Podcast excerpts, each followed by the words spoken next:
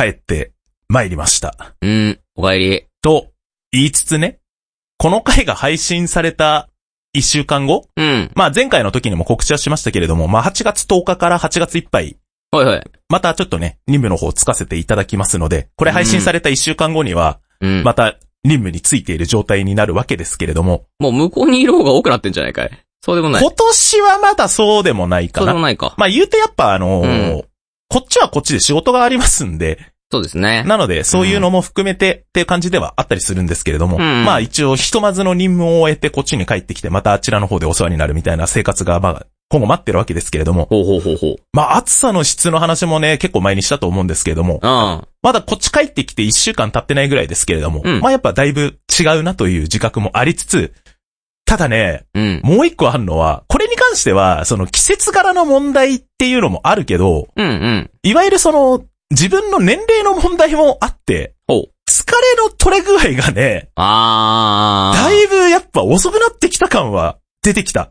多いかい？多いというか、あ、うん思った以上に体力やっぱ落ちてんだなっていうところかな。あー、回復が追いついてないのか、うん最大値が下がったのか。えっとね、回復が追っついてないの方がすごいかも。あー、なるほどね。特に、あの、自分のついてるところの任務が、うん。結構その、10分間ぐらいお客さんを団体でご案内する役割なんですよ、今回に関しては。あ、なるほど。終わって、っていうの、ね結構だから動きっぱなしなんだよね。うん、うん、うん。なんで結構やっぱ足の疲れがすごくて。で、終わって部屋戻って風呂に入って、うん。で、じゃあ、中林のまあね、今回やるゴーストトリックやってましたけど、はい。起動して、うんで、特にあの、椅子とかないんで、もう寝っ転がりながらやってたんですよ。うん携帯モード使って。うん、うん。で、そうだね、10分15分ぐらいやった頃に、うんそのまま、カクンと頭が落ちて、あれ？っていうパターンになるほど。何回も遭遇した。あー。前そんなことなかったなとは思ってたんだけど。そうか。うん。で、うん特に今回やるゲームに関しては、まあ後ほどね、結構がっつり話させていただきますけれども、はいはいやったこともなかったし、うん。ソフトの存在ぐらいしか認識してなかったもんで、なんでどんなゲームかわかんないし、終わりもわかんなかったから、うん、うん。結構だからちゃんと早め早めにやらないと間に合わないと思って結構頑張ってやんなきゃと思ってた節があったのね。なるほど。結構頻繁にスイッチの電源のいうん。オンオフはしてたつもりなんだけど、いざ始めて、1時間しないうちに意識飛んでるっていう。ゲームはオンだけど自分がオフになってる そうそうそうそうそう。っていうのが結構頻発したのが、あこれね、中林始めた当初から俺あっちの方がお世話になってますけど、うん。言うてそんなことなかったなっていうぐらいの話だったんですよ。そういうか、多分俺が、まだファーストシーズンの頃に、うん。まああっちの方の江戸に行ってましたって話した時の話題って、師匠のいびきがうるさくてゲームができないとか、そんな文句ばっか言ってたような覚えしかないけどそしてたね。そう、みたいな状態もあるんだけど、今回なんか普通に一人部屋だったから、うんうん。だから本当自分の体力だけの勝負だなって思ってたんだけど、あそう、でも、一日も寝れば大丈夫だろうと思ってたんだけどね。年は取ったんだなっていう自覚を。あ。まあね。悲しいこのああもう話な。10年ですから。ええ。え、タッサンどうその体力の衰え的なものとか感じひんの？いやー、今の時期だとね、いや、単純に季節にやられてんだろうなとしか思わないんだよね。でも逆にだってゲームに取り組んでるモチベーションとさ、時間に関して言ったら俺の何倍も取ってるわけじゃないそうだね。毎回毎回しっかりうんマラソン感覚であなたクリアしてくれるじゃないマラソン感覚ではねえけども、うんまあまあ遊んではおりますよ。そうそうそう。でもやっぱ、やってる最中にさ、ゲームやって疲れた瞬間とかも考え、まあ俺ちっちゃい頃からあるけどね。うん。くるくるくる。でも今回に関してのゲームに行ったらその疲れたっていう感覚よりも先が気になるっていう展開もやっぱだいぶ多いゲームだなとも思ったりはしましたけれどもね。まあそんな感じでございますけれども、まあね、本当に今年なんか酷暑が続いてるイメージがありますし、はよ終われ。もうそうですしう、んテレビゲームの中林もね、あの、足掛け10年近いですから、ね本当ですよ。皆さんも、あの、まだまだ自分若い、若いですし、お寿司って思ってたら、俺たちみたいなことになる可能性があるかもしれませんので、皆様ぜひ体調の方にはね、ちょっとお気をつけていただいて、今後もね、えーこんな感じで、えー我々の笑える、えーゲームレビュー、えーお送りしていきたいと思いますので、ぜひ最後までお付き合いいただければとお願いします。思います。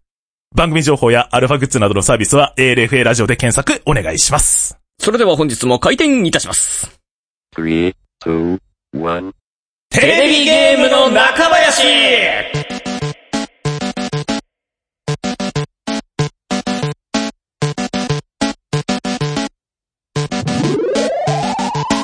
この番組は株式会社アルファの制作でお送りします。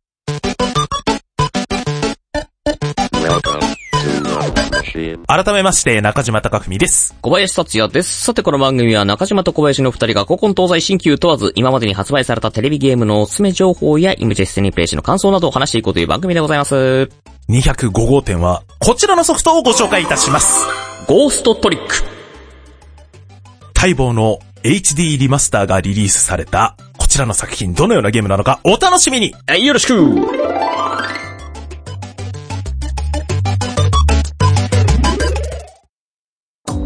今やセルフプロデュースの時代。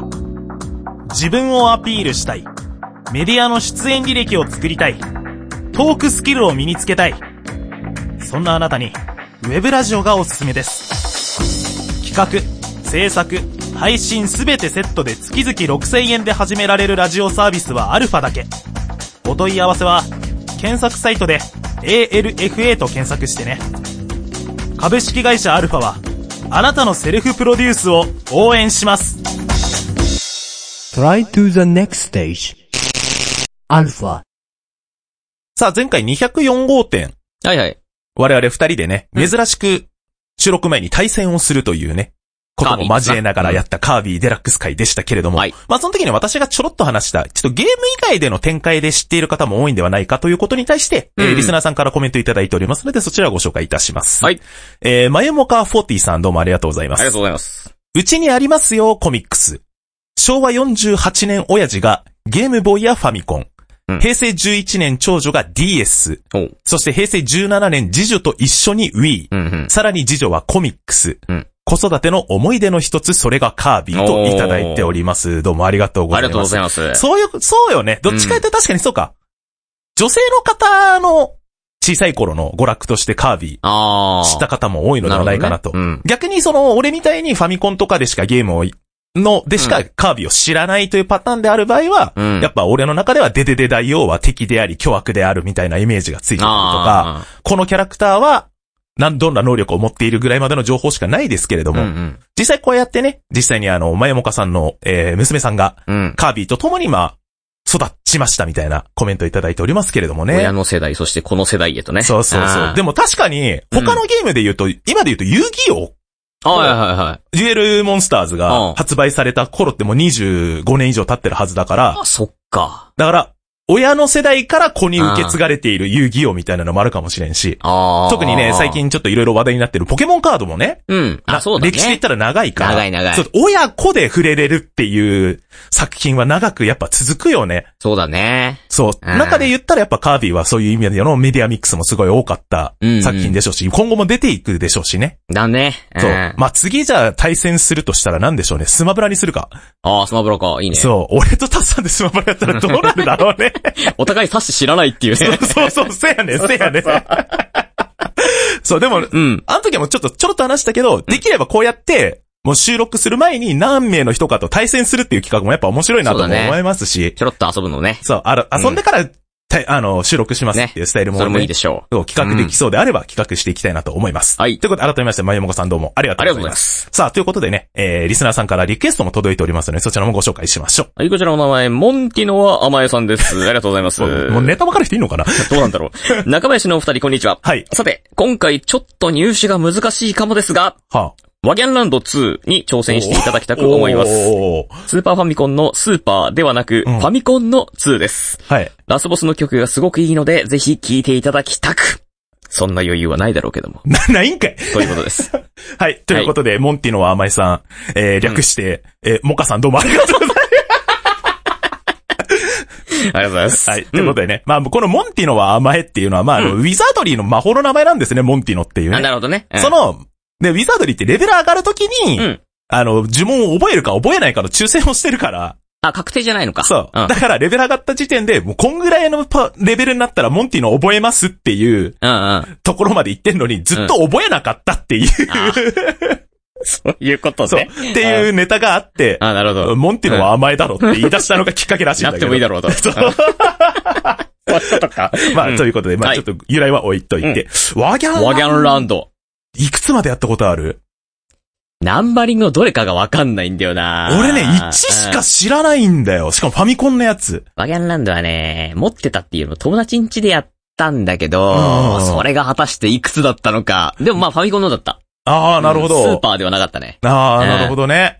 まあ、これはね、まあ、あえて2を選んでるということは、まあ、あの、うん我々が以前打ち出した、そのやっぱ、マイゲーのね、そうね。一種から多分来てると思うんですけれども、はいそうだよね。うん。その、曲がいいは、俺の中でめっちゃそそられる。ああ。ただ、聞いてる余裕ないそうです。そう、だったし、うん。このゲーム、その、いわゆる、今現状で遊べる環境が、実機しかないっていう、ちょっとなかなかオンリーっていうね。そう、んハードルが高いゲームでもあるんですけど、そねの、そういうものも、うん。あの、貪欲に追求していけるスタイルでいきたいなと思っているんですが、うん。今回、この後ね、えー抽選入っておりますので、はい。大数に恵まれるか否か、ね。交互期待。はいそして、うんまあ、このマイゲーというくくりで言うと。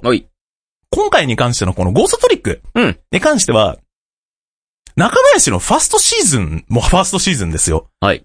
だいぶ、早々にリクエスト来てたんもらっだよね。てはいたんですよね。で、うんこれ多分ね、ファーストシーズン聞き直していただくと、おう今聞けるかちょっとわかんないけど、うんこれだってミステリーアドベンチャーなんでしょって俺がなんか言ってたんだよね、多分ね。ほうほうほうほう。そうなると、そもそもシナリオの内容に触れざるを得ないから、うん。触れづらいんじゃないのみたいなことをなんかね、言ってた覚えがある。そうね、中身言うわけいかないからね。そうそううそうそう。っていうのもあったけど、その時に、あの、今もツイッターの方で、はい。交流がある方がお、多分カジーさんやったことないんだろうな、みたいなコメントいただいたところも覚えてる。ほうほうほうほうほうほう。ということで、実際じゃあどういうゲームなんでしょうね、ぐらいの感覚でいたんですよ。うんうん。まあ、実際ね、今回、このタイミングでね、ね発売から10年以上経ったこのタイミングで、うん。私とタスさんがね、ようやくちょっと触れさせていただくという機会を得ることができたわけですけれども、はい。正直なところまず一つだけ。これね、公式で、うん。ぜひネタバレをす知ることなく触れてほしいという作品ですというリリースがされている作品でもありますので、はい。実際に我々がやってきた感想に対してなんですが、うん。基本的に内容に触れることはないっないです。ていうことをちょっとあらかじめ、えーご了承の上でうん、まずレポートをお聞きいただいて、実際この後、がっつり話させていただきたいなと思います。テレビゲームの中林。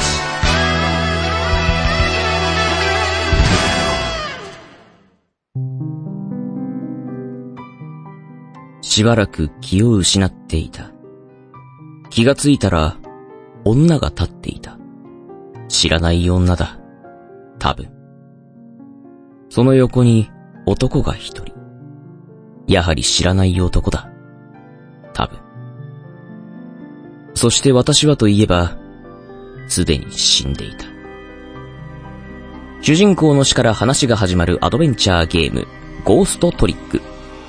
大人気法廷バトル、逆転裁判を開発した匠修士によって制作された任天堂 DS 用ゲームで、2010年6月19日に発売。そして13年の時を経て、今年6月30日に各プラットフォームでリマスター版がリリースされました。主人公シセルが、とある事件によって殺されてしまいますが、なぜかシセルは特殊な力を持った魂となり、様々なものに取り付きながら真相を追ってゆく新感覚のミステリーアドベンチャーとなっております。ミステリーならではのトリックと幽霊の取り付くをダブルミーニングしたタイトルで、単純な推理アドベンチャーではなく、死者の立場になって事件の解決を目指します。シセルが持つ特殊な能力は、物体に取り付くことでステージ内を移動。取り付いた物質を操り、現世に介入することで物を移動させたり、事件の関係者を守ったり妨害することができます。そして今作のステージ攻略の目的の中には、シセルを取り巻く環境下で事件に巻き込まれ死亡してしまう登場人物たちにあるものも。シセルは死亡したばかりの亡骸に取り付くことで死亡する4分前に時間を戻すことができ、その時間内で戦術した取り付く、操るを駆使して少しだけ現世に介入することで死の運命を回避させることがクリアの目的になります。今作の特徴は、魂の状態でどのように介入していくかを考えることが独特の操作感を生み出しており、ステージ中のシセルの行動は、取り付いている物質から一定範囲内にしか動くことができず、様々な物質に取り付きながら少しずつ移動し、目的のものを操り、仕掛けを発動させます。スタート地点から目的の場所までの移動手段と仕掛けを把握し、死が迫っている人物の運命を変えることで、事件解決までを導いて行きます。そのため、ミステリーの謎を解くよりは、パズルを解くような感覚で物語を進めることがメインとなっております。匠氏が描く癖者揃いの個性的なキャラクターたちが織りなす、オカルトと融合したミステリー、ゴーストトリック。死をテーマにした作品でありながら、くすっと笑えるコミカルな展開も味わえるシナリオを楽しんでみてはいかがでしょうか。肩に貼ったら、肩こり解消しました。パソコンに貼ったら、バグがなくなりました。このステッカーのおかげで、恋人が、ステッカー効果で家を買いました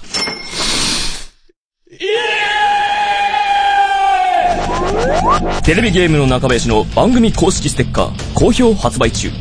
詳しい情報は ALFA ラジオで検索。Try to the next stage. Alpha. PS4 版でやってたんだっけ？おう。俺は、まあ、いわゆるね、あの、江戸に行ってたっていうことも含めまして、スイッチでスイッチ。やらせていただいたんですが、はいはい。俺、こうんれやってて一番最初に思ったのは、おうあれこれ DS 専用ソフトだったのを移植されてるんだよね、というとこと。うんうんうん。これ実際の、じゃあうん2画面だった時の表示のさせ方ってどんなだったんだろうなっていう、ああ、そうだねっ。ていう感じのまず感覚が一つ。うん。その辺に関しての、うんいわゆる違和感がんほとんどなくて、うん。うん。失念してたんだよね。そうだね。な一画面に収まってっからね。そうそうそうう。そうそう。あの、世界中の迷宮やってた時はさ、逆にそのマップを書くっていうのでも専門の画面で使われてたじゃないか。だからそういうところも考えていくと、あれはだから2画面ありきだなって思ってたからそっちの方の疑念が湧いてたんだけど、うん。これに関して、2画面じゃなくてもこんだけい、いけてるわっていう感覚もなく、俺今の今までなかったわ、その感覚。そう。なんか、う失念するぐらい普通になってた。ん。うん。そう。だから、っそうだね。そう言われてみたら。てなるでしょ？おで、す俺スイッチでやってたから、はい。いわゆるその、携帯モードでやれば、あの、画面触るとタッチ機能ついてるから、ああ。だから、いわゆるその、ゲームのパズルステージでやる、その、魂の移動ね、うん。に関しては、なんかちょっと角度がうまく合わせらんねえと思ったタイミングで、いわゆるアナログスティックではなくタッチパネルを使って微調整するっていう攻略ができたわけですよ。ああ、もうあれほんとね、うん点と点をその繋ぐ線をさ、うにょうにょうにょうにょ動かしてさ、そううまいこといかねえんだ、角度が。そうそうそう。あ、そっか、タッチだと、そうか、そうか。そう、か微調整効かせやすいのよ。そうだ。ね。うん。だから、そういう意味で、うん。あー、なんかこのやきもきする感のところを、うん。操作自体を変えるっていう楽しさああ、なるほどね。ああ。っていうのがまず一つあったのが。やきもきしっぱなしだったわ。今言われてそうだなって思った。タッサンちなみにそれでもディアルショック4にもさ、一応タッチパネル自体のボタンはあるやんか。あれ対応してんちゃうの？してんのかな？そうだ、今言われるまで全然気にしなかったわ。これちょっと後で試してみようかな。そうそうそう。ちょっとリサーチしてから収録した方がよかったかもしれんな。あ、ね。ていうも手遅れです。はい。うん。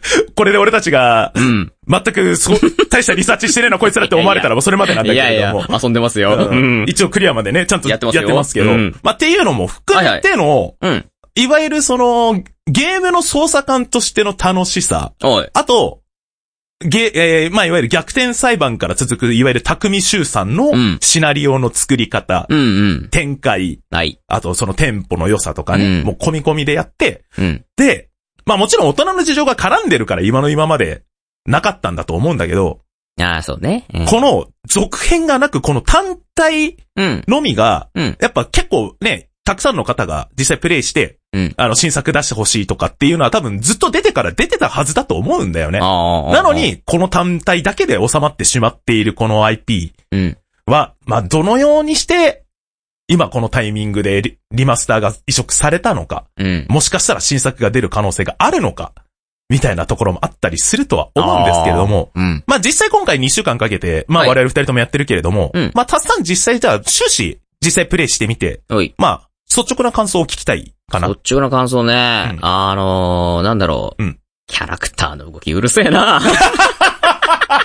まあ、それぐらい動く。よはいはいはい。ー動く。ドットなのに、あ、まあ、ぬるぬるぬるぬるね。そうそうそう。あんな、あんな風に動いてる人間いたらそれはそれで面白いけどさ、うん。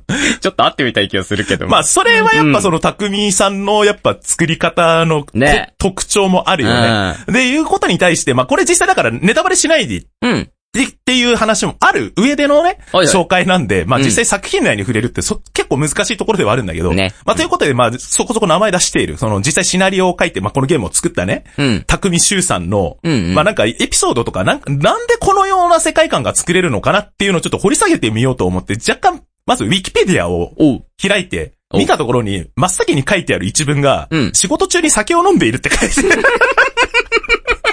これ本当かどうか知らんけど、マジでか。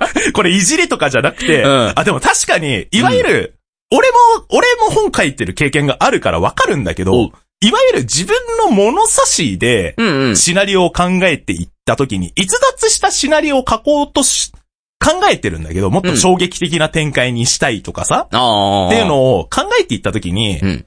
ただ、自分の中で理屈が合ってないと、うん。筆が止まるんだよ。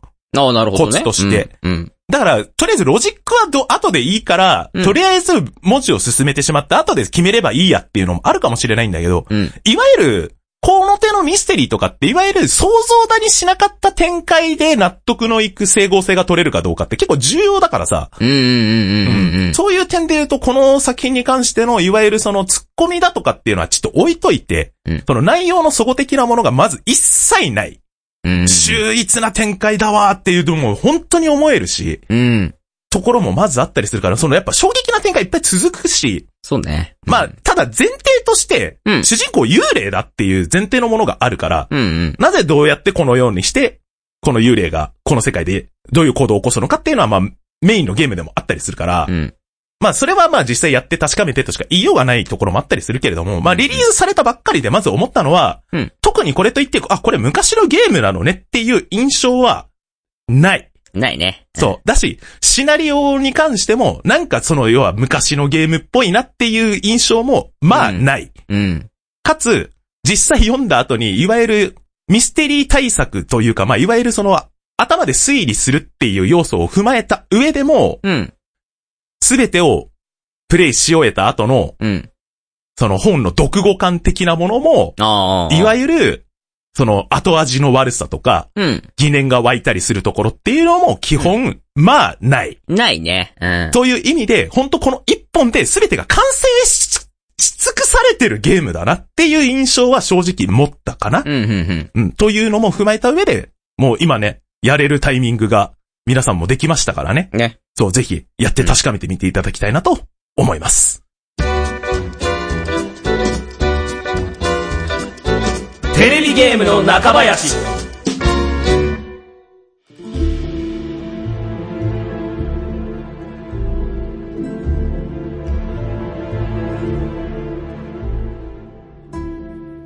今作ゴーストトリックの企画は、逆転裁判3完成後に新しいミステリーを考え、まさに逆転裁判を逆転させることを思いついたと匠氏がインタビューで語っております。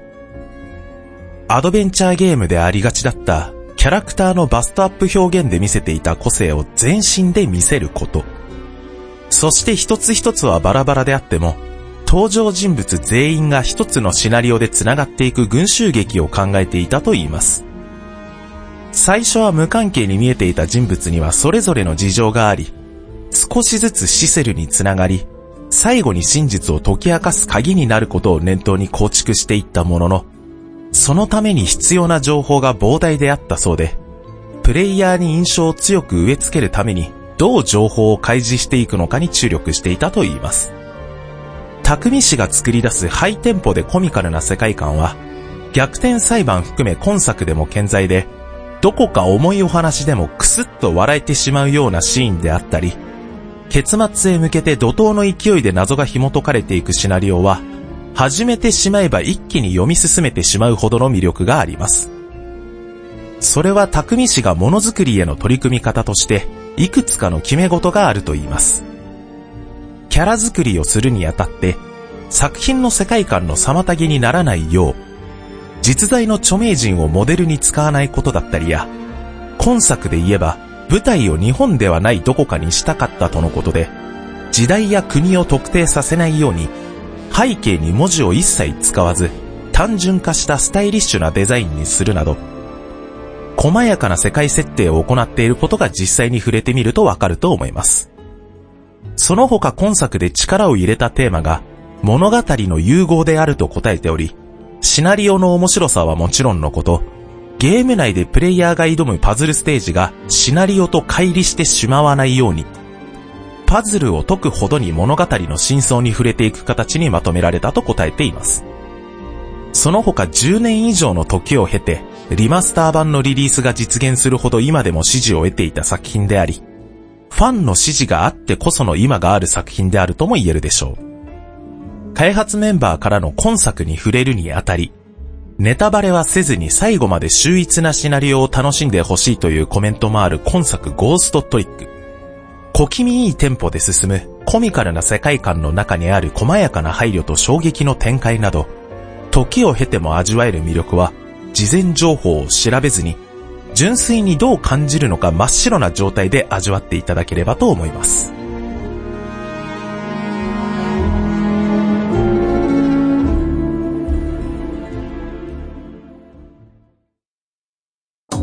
今やセルフプロデュースの時代。自分をアピールしたい。メディアの出演履歴を作りたい。トークスキルを身につけたい。そんなあなたに、ウェブラジオがおすすめです。企画、制作、配信すべてセットで月々6000円で始められるラジオサービスはアルファだけ。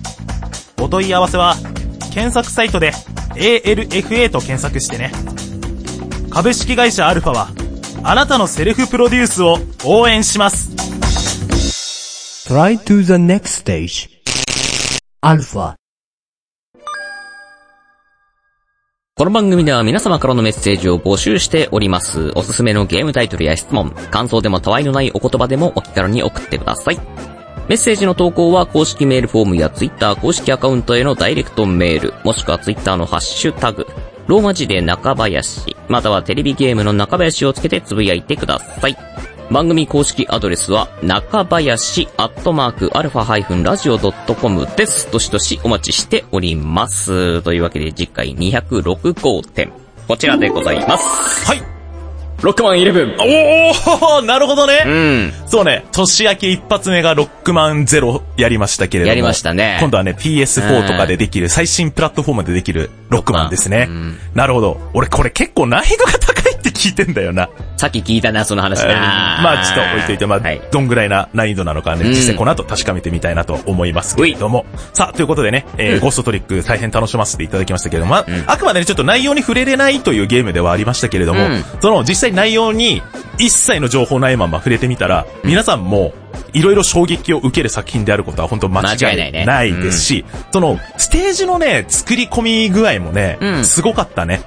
ね。そう。うんなんで、あ、なるほど、こうするとこうなるんだっていうのを読み解いていくのも面白いです。うん。それが実際シナリオとすごい合致してるステージとかもあったりするから、そうだね。うん、そういう意味での、あ、こことここがこう繋がってたんだ、みたいなところをね、まあ、あの、ファンタジーながら推理ができる要素もしっかりあるっていう、うん、独特の世界観ですね。ぜひそちらの方もね、楽しんでいただければなと思います。現在ね、えーいろんな各種プラットフォームで HD リマスタープレイできますので、ぜひ試してみていただければなと思います。はい。さあ、ということで、えーテレビゲームの中林、えー公式ステッカー第2弾、まだまだ販売中でございます。ぜひ、えーグッズなどの、えーところはね、えー ALFA ラジオで検索いただいて、グッズ絡みのサイト、チェックお願いをいたします。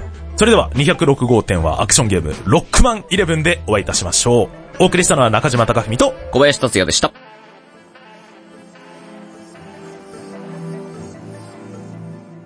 この番組は株式会社アルファの制作でお送りしました。